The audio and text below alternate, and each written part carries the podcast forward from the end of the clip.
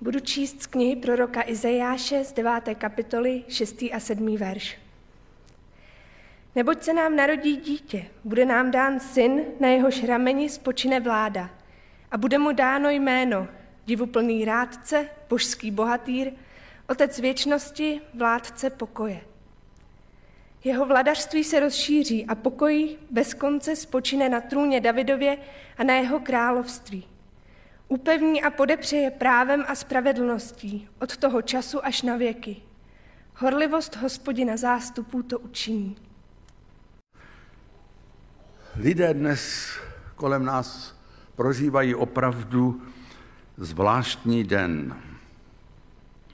Každý, kdo jen může, tak dnes tráví večer v kruhu svých blízkých.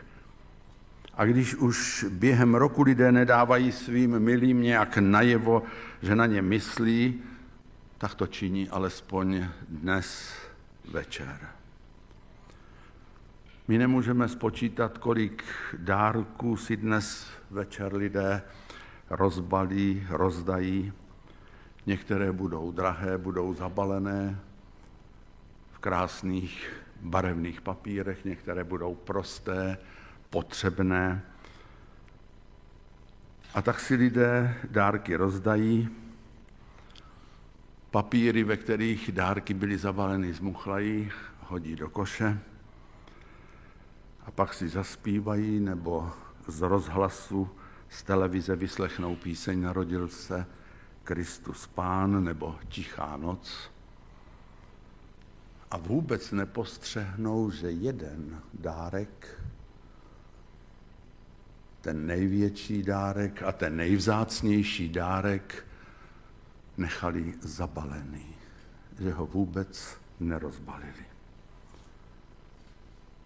milionům lidí na celém světě, věřícím i nevěřícím, byla v těchto několika uplynulých dnech, nebo můžeme říct i týdnech, připomínána největší událost světových dějin. V rozhlase, televizi, v časopisech, i v obchodních domech, v písních, které zaznívaly, z reproduktoru se ozývalo jméno Ježíš. Jméno, které během celého roku častokrát lidé nevzpomenou. A i když vezmeme v úvahu tu skutečnost, že Kristus se zřejmě nenarodil v prosinci, že to bylo v jiné době, nic to nemění na skutečnosti, že snad každému občanu naší duchovně vyprázdněné země je právě dnes připomenuto, že Ježíš přišel na tento svět.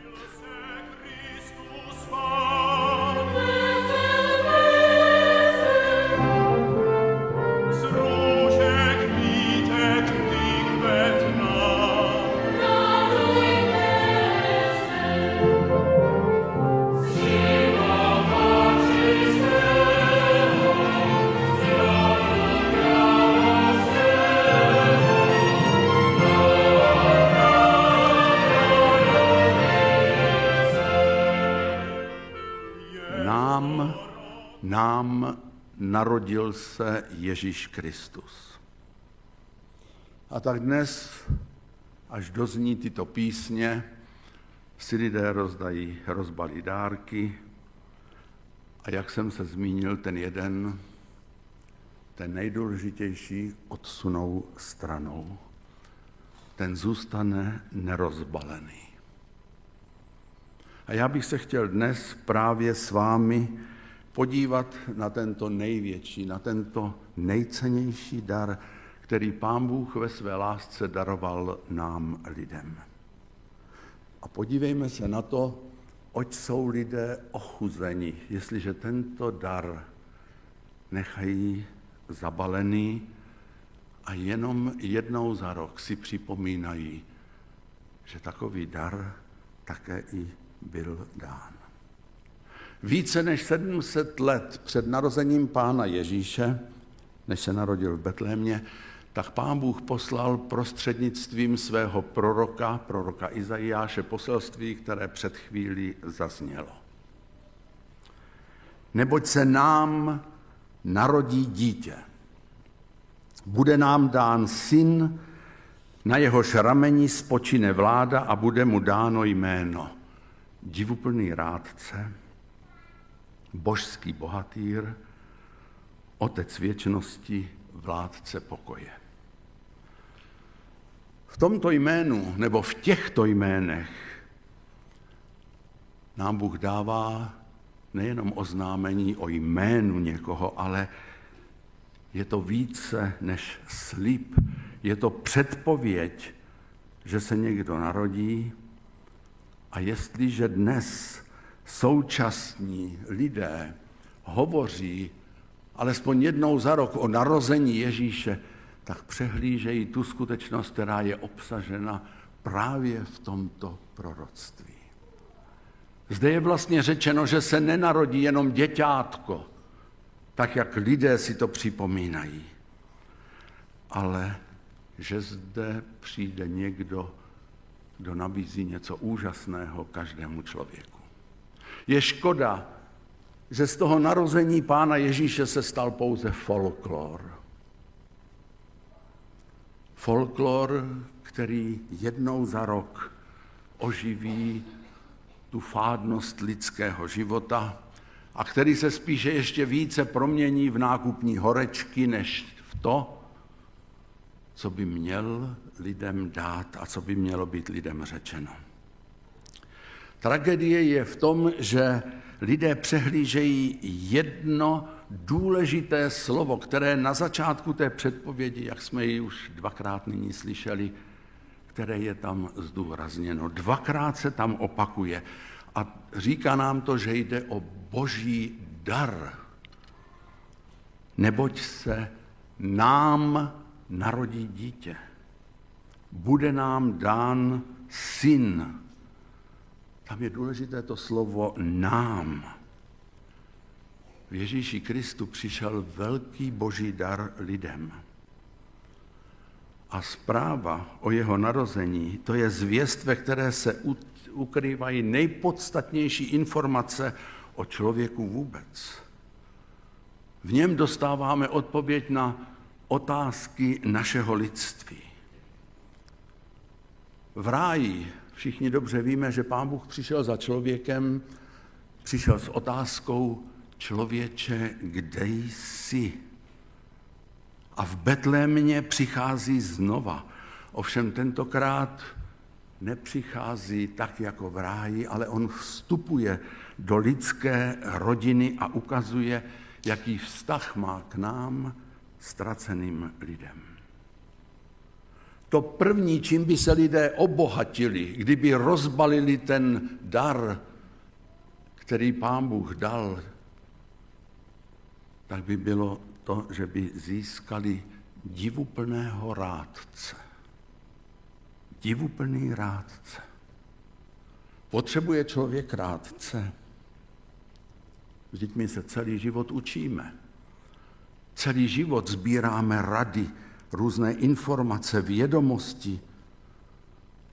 A naše vědomosti a moudrost se sbírají ze dvou zdrojů. Jednak zkušenostmi, ty získáváme už dříve, než začneme ještě chodit do školy, a pak dále celý život. A k tomu pak přidáváme ještě rady, které získáváme od učitelů a rádců. Je ovšem neštěstí, že lidé nejmoudřejšího rádce odmítají a domnívají se, že na všechno stačí sami. To je velký omyl. Pro vyrovnaný, pro šťastný lidský život potřebujeme nejenom to, na co stačíme sami svým rozumem, ale potřebujeme něco více, co je nad námi, co je mimo nás. Mám vám to dokázat, že nestačí jenom to, co sami nazbíráme. Položím vám několik otázek. Měli jsme někdy tolik škol, nebo bylo tolik škol na světě, jako je dnes? Bylo tolik knihoven?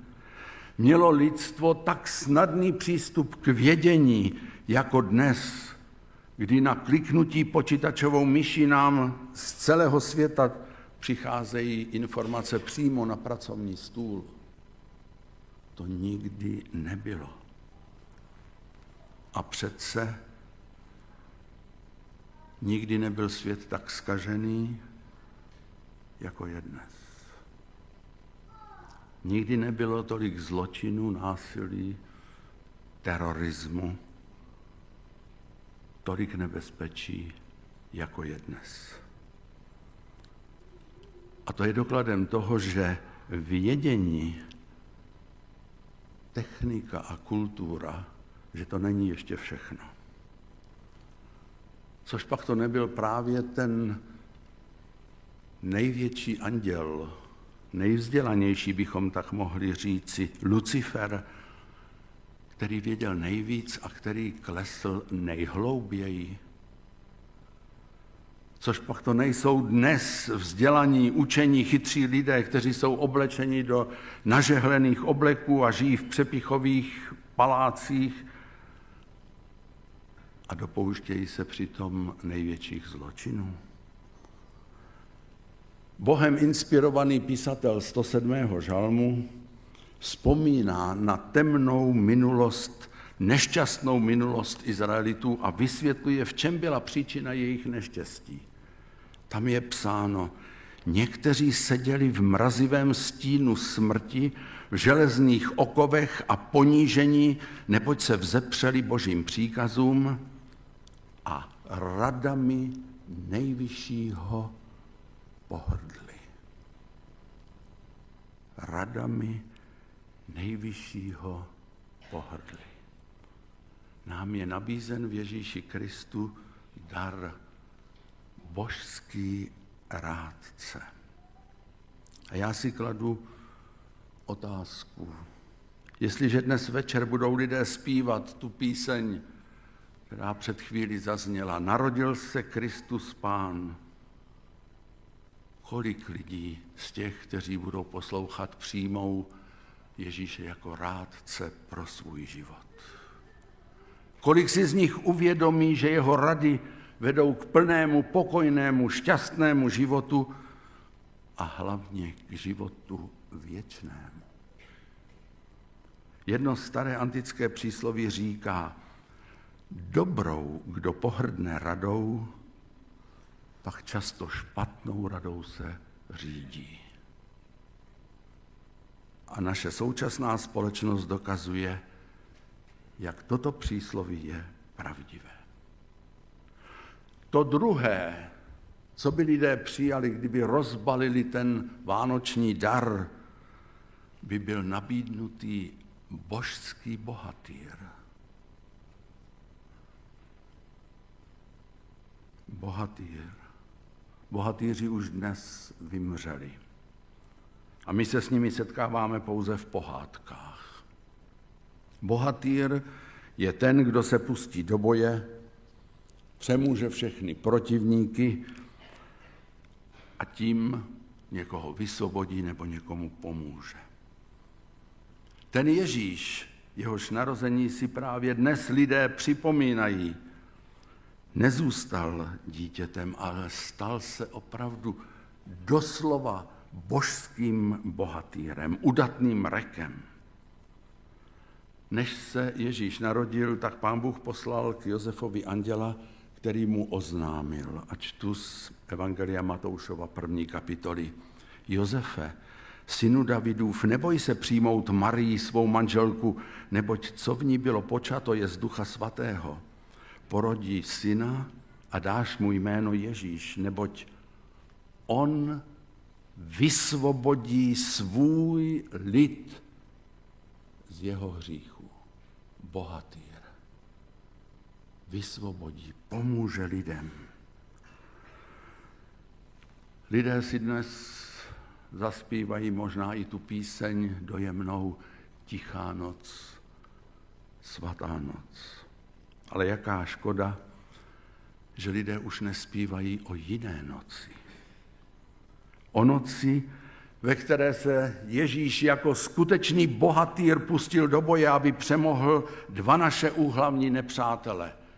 Aby přemohl satana a smrt. Byla to noc v Gecemanské zahradě. Ta noc nebyla tak klidná a tichá jako ona noc, která se kdysi u Betléma rozprostírala nad judskými pastvinami. Ticho gecemanské noci bylo přerušeno šeptem Jidáše a potom následným hlukem a smíchem surových vojáků. Lidé dnes vzpomínají na dítě, které spočívalo v jeslích, kde ho na nejvýš píchala sláma. Ale už nikdo nemyslí na zbičovaného Ježíše. Do jehož hlavy byly hluboko zabudnuty trny koruny, kterou mu s výsměchem posadili na hlavu. Lidé dnes vzpomínají na jesle, nad kterými ve chlévě blikala olejová lampička. Ale už nevědí, že tato betlemská lampička svítila určitě mnohem jasněji než slunce, které se zatmělo ve chvíli, kdy pán Ježíš umíral na kříži. Lidé vzpomínají Ježíšovo narození, ale neuvědomují si, že studený betlemský chlév byl mnohem útulnější a jesle mnohem měkčím lůžkem než hrubé dřevo kříže, na kterém on jako božský bohatýr zápasil s našimi nepřáteli. Lidé vzhlíželi a vzhlížejí ke svým bohatýrům. Na stránkách historie najdeme četná jména seznamy osob, k jejich jménům připojili čestné označení bohatýr, osvoboditel, rek, hrdina. Připomeňme jen několik z nich. Připomeňme některé, kteří vybudovali velké říše a byli oslavováni. A vezměme to jenom letmo od doby nejstarší. Egyptský Ramses, Cezar, Nero, Alexandr Veliký, Napoleon a mohli bychom pokračovat. Světoznámí mužové, ale kdo se dnes pro ně natchne? Kdo se jich dnes bojí? Najde u nich někdo úlevu a pomoc? Vyslovuje snad někdo jejich jméno v modlitbě? Kdo dnes z dnešních lidí vzývá některého z nich jako svého bohatýra? Francouzský král Ludvík XIV. byl oslněn svou mocí, svým bohatstvím a také především lichocením svých dvořanů a tak si přislo, přisvojil jméno král slunce. A když zemřel, tak nad jeho rakví pronesl světoznámý kazatel pohřební řeč. My si dnes těžko představíme tu nádheru a tu pompu, která provázela jeho pohřeb. Ale přitom všem uprostřed té pompy zazněla kazatelova slova, kterými zahájil promluvu nad královou honosnou rakví. A ta slova zněla, Jedině Bůh je veliký. Ke všem těm, které jsem jmenoval, jako ty lidské hrdiny a reky a bohatýry, ke všem těm osobnostem můžeme dnes připojit jediné označení, které vyjadřuje jejich současný stav.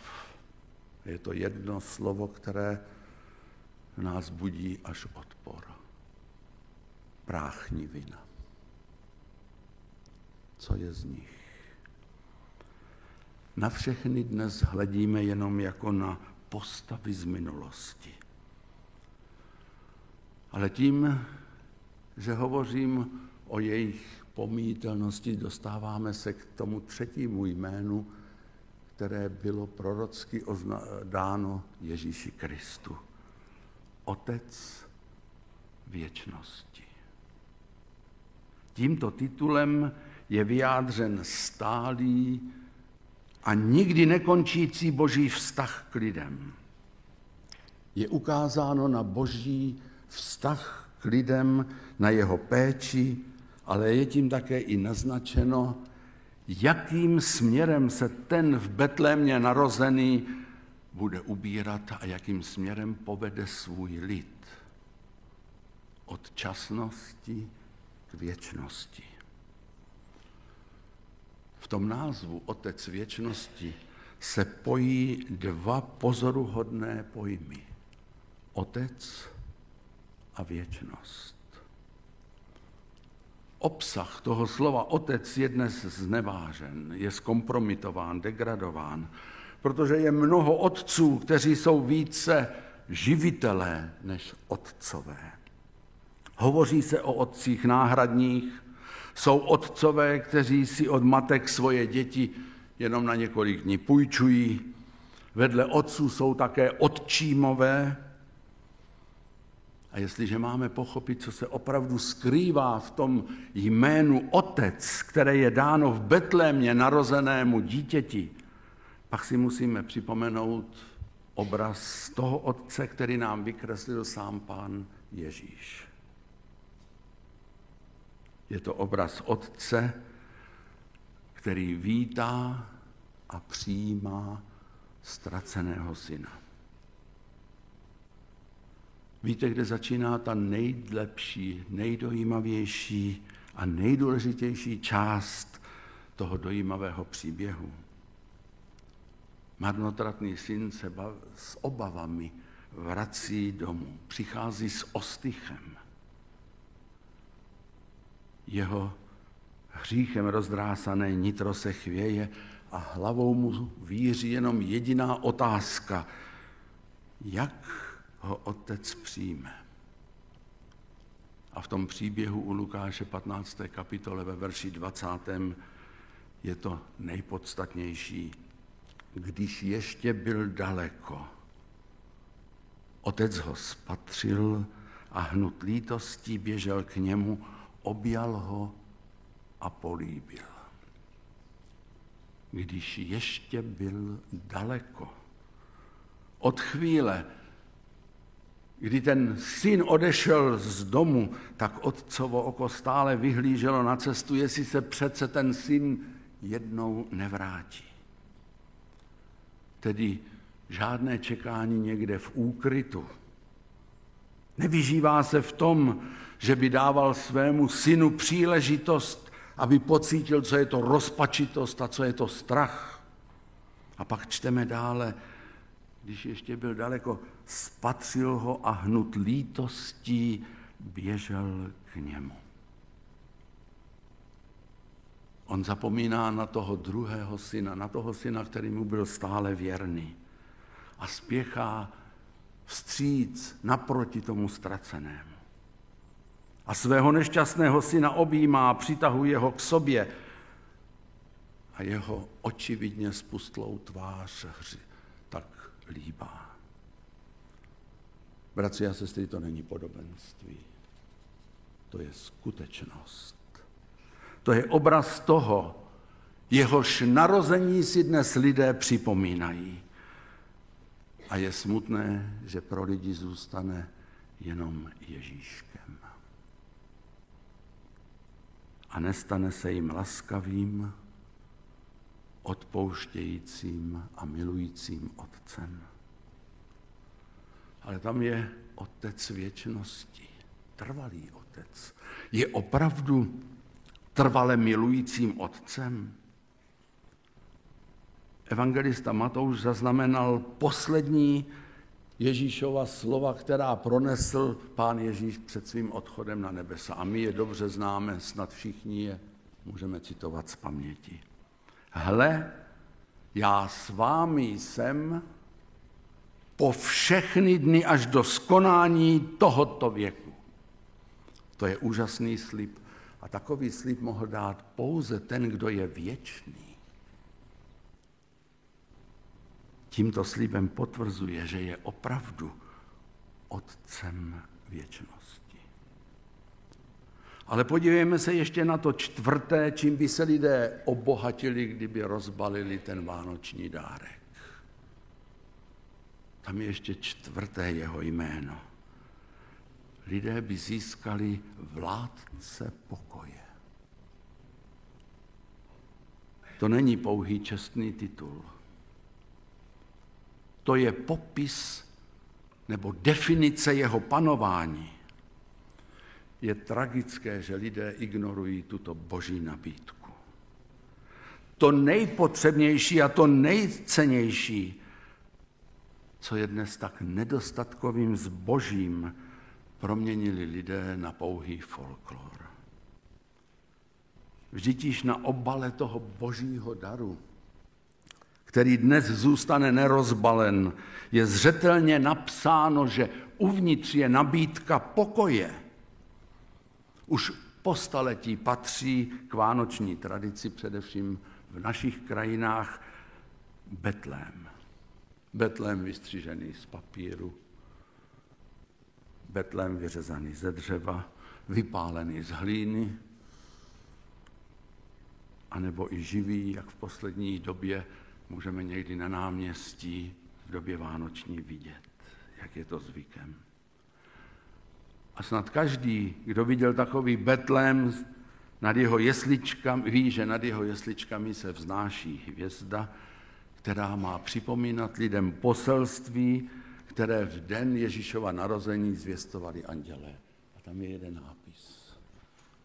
Pokoj lidem. Já jsem přesvědčen o tom, že mezi nejméně pochopené pojmy v Bibli patří slova pokoj a mír. Pokud se dnes o pokoji a míru hovoří, pak jde o antický pohled na pokoj a mír. Jestliže řekové hovořili o míru, pak vždycky mysleli jenom na mír, jak ho oni chápali. A to pro ně bylo období klidu mezi dvěma válkami. Období, kdy složili zbraně. Biblický pokoj a mír to není jenom opak války. Biblické pojmy šálom, ten hebrejský šálom, anebo řecký ejréne, mají široký význam. Nejde pouze o něco, čem člověk žije a co ho obklopuje, ale šálom a ejréne vyjadřují vnitřní stav člověka. To, co člověk má v sobě. Je to především boží dar, a ústy proroka Izajáše slíbil Bůh lidem, že moje milosrdenství od vás neodstoupí a smlouva mého pokoje se nepohne. Biblický pokoj to je souhrn všech požehnání, kterými zalévá, obdařuje hospodin člověk. Jestliže Pavel ve svých dopisech používá velmi často ten pozdrav milost vám a pokoj, pak má na mysli ten pokoj, o kterém hovořil pán Ježíš. Pán Ježíš říká, svůj pokoj vám dávám, ne jako svět, já dávám vám. A aby dotvrdil, o jaký pokoj se jedná, tak pán Ježíš ještě dodal, ať se vaše srdce nechvěje a neděsí. Tady vidíme, že ten pokoj je něco, co je v srdci, co je uvnitř člověka. Verš, který jsme úvodem přečetli, je nazýván jako mesianské zaslíbení. Ale to není jediné mesianské starozákonní zaslíbení. Izraelité k těmto zaslíbením vzhlíželi a v nich čerpali sílu a naději. A když se přiblížila chvíle, kdy Mesiáš měl přijít, pak proroci radostně ohlašovali, že nastává doba naplnění tohoto očekávání.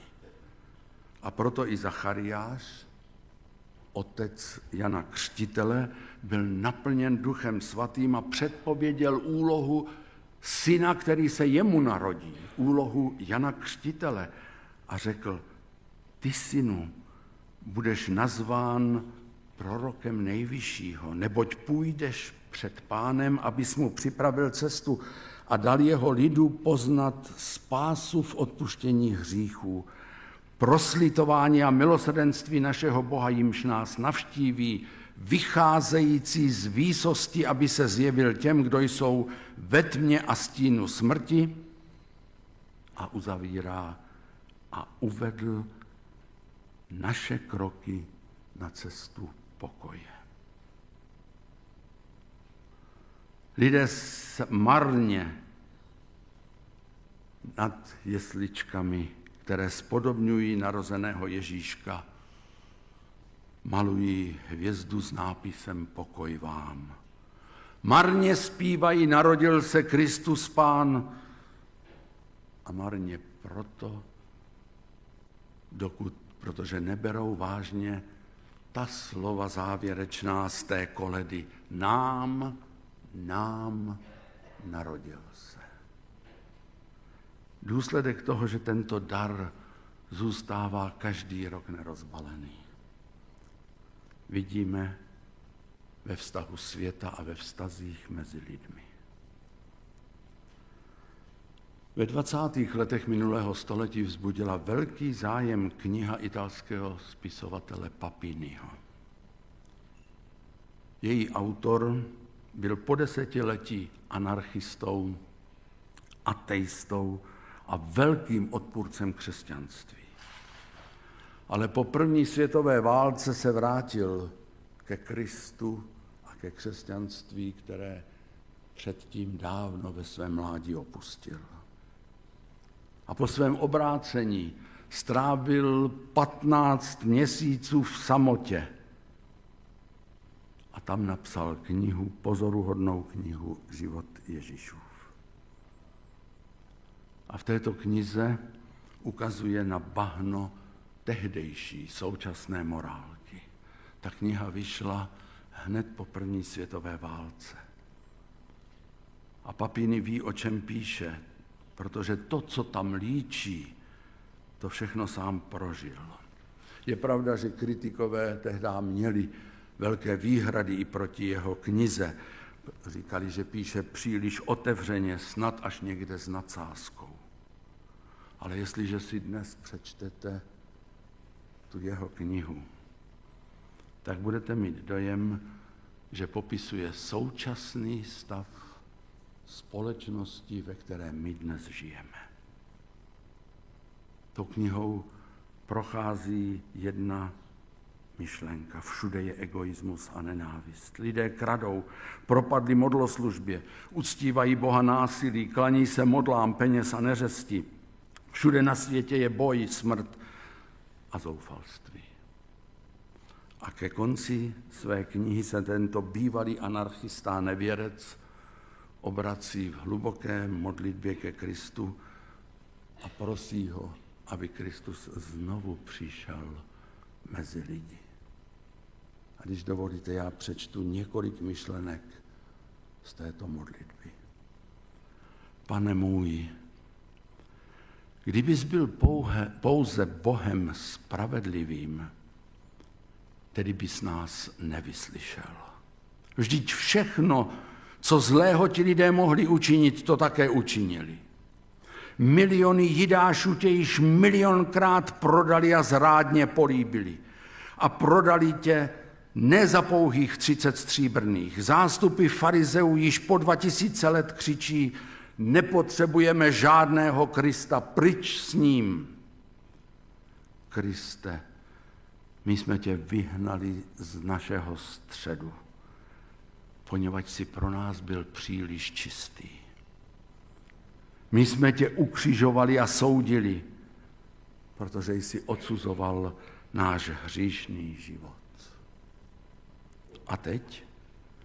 Teď, když jsme se ocitli na smetišti a vidíme a cítíme, jak nás mučí touha po tobě, Kriste, voláme k tobě. Chybí nám jediné, chybíš nám ty. Hladový si myslí, že mu chybí chléb, ne, chybíš mu ty. Kdo žízní, myslí, že prahne po nápoji. Ne, po tobě prahne. Kdo je nemocný, myslí si, že mu chybí zdraví, ale chybíš mu ty. Kdo touží po pravdě, touží po tobě, po věčné pravdě. Kdo dychtí po míru, dychtí po tobě, v němž jedině naše nepokojné srdce nalézá klid. Pohleď jen, jakým betlémem je naše duše. Jak čeká a čeká, přijď, pane Ježíši. Tak úpěnlivě prosí někdejší ateista, nevěrec papíny. A v posledním vydání této knihy je na rozdíl od prvních vydání doslov, jehož poslední slova se stala jakýmsi okřídleným rčením. Možná, že jste všichni toto rčení už zaslechli. A protože se stalo okřídleným a příliš známým, tak ho také bereme jenom jako krásnou souhru slov, ale ne, neprohlížíme jeho vážnost. Jsou to slova, která by si měli připomenout všichni, kteří dnes zase na jeden rok odloží ten nerozbalený dárek. Byť Kristus tisíckrát se zrodil v Betlémě. Jsem ztracen na věky, když nezrodí se také ve mně. Bratři a sestry, rozbalíme si alespoň my tento dárek, který nám dnes Bůh nabízí. Otevřme dnes znovu svá srdce, aby do nich mohl vstoupit ten předivný rádce, božský bohatýr, Otec věčnosti a vládce pokoje. Amen.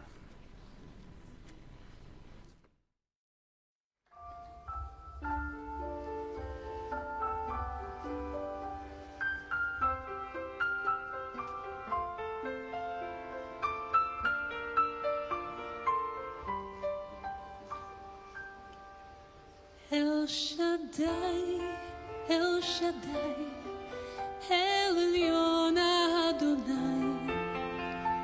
Věčné jméno, Paně, máš, ku nám v sláve prichádzaš. El Shaddai, El Shaddai, Her Kamkana Adonai. Od vekov až na veky,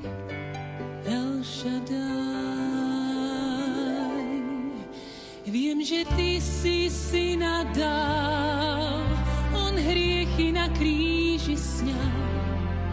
Odvetu dal za nás sám, život večný je náš pán. Ty si pán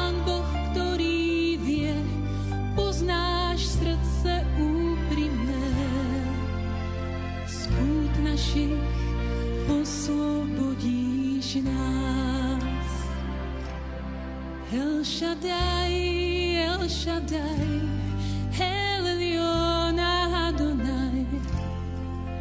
Večné jméno, Pane, máš, ku nám v sláve prichádzaš. El Shaddai,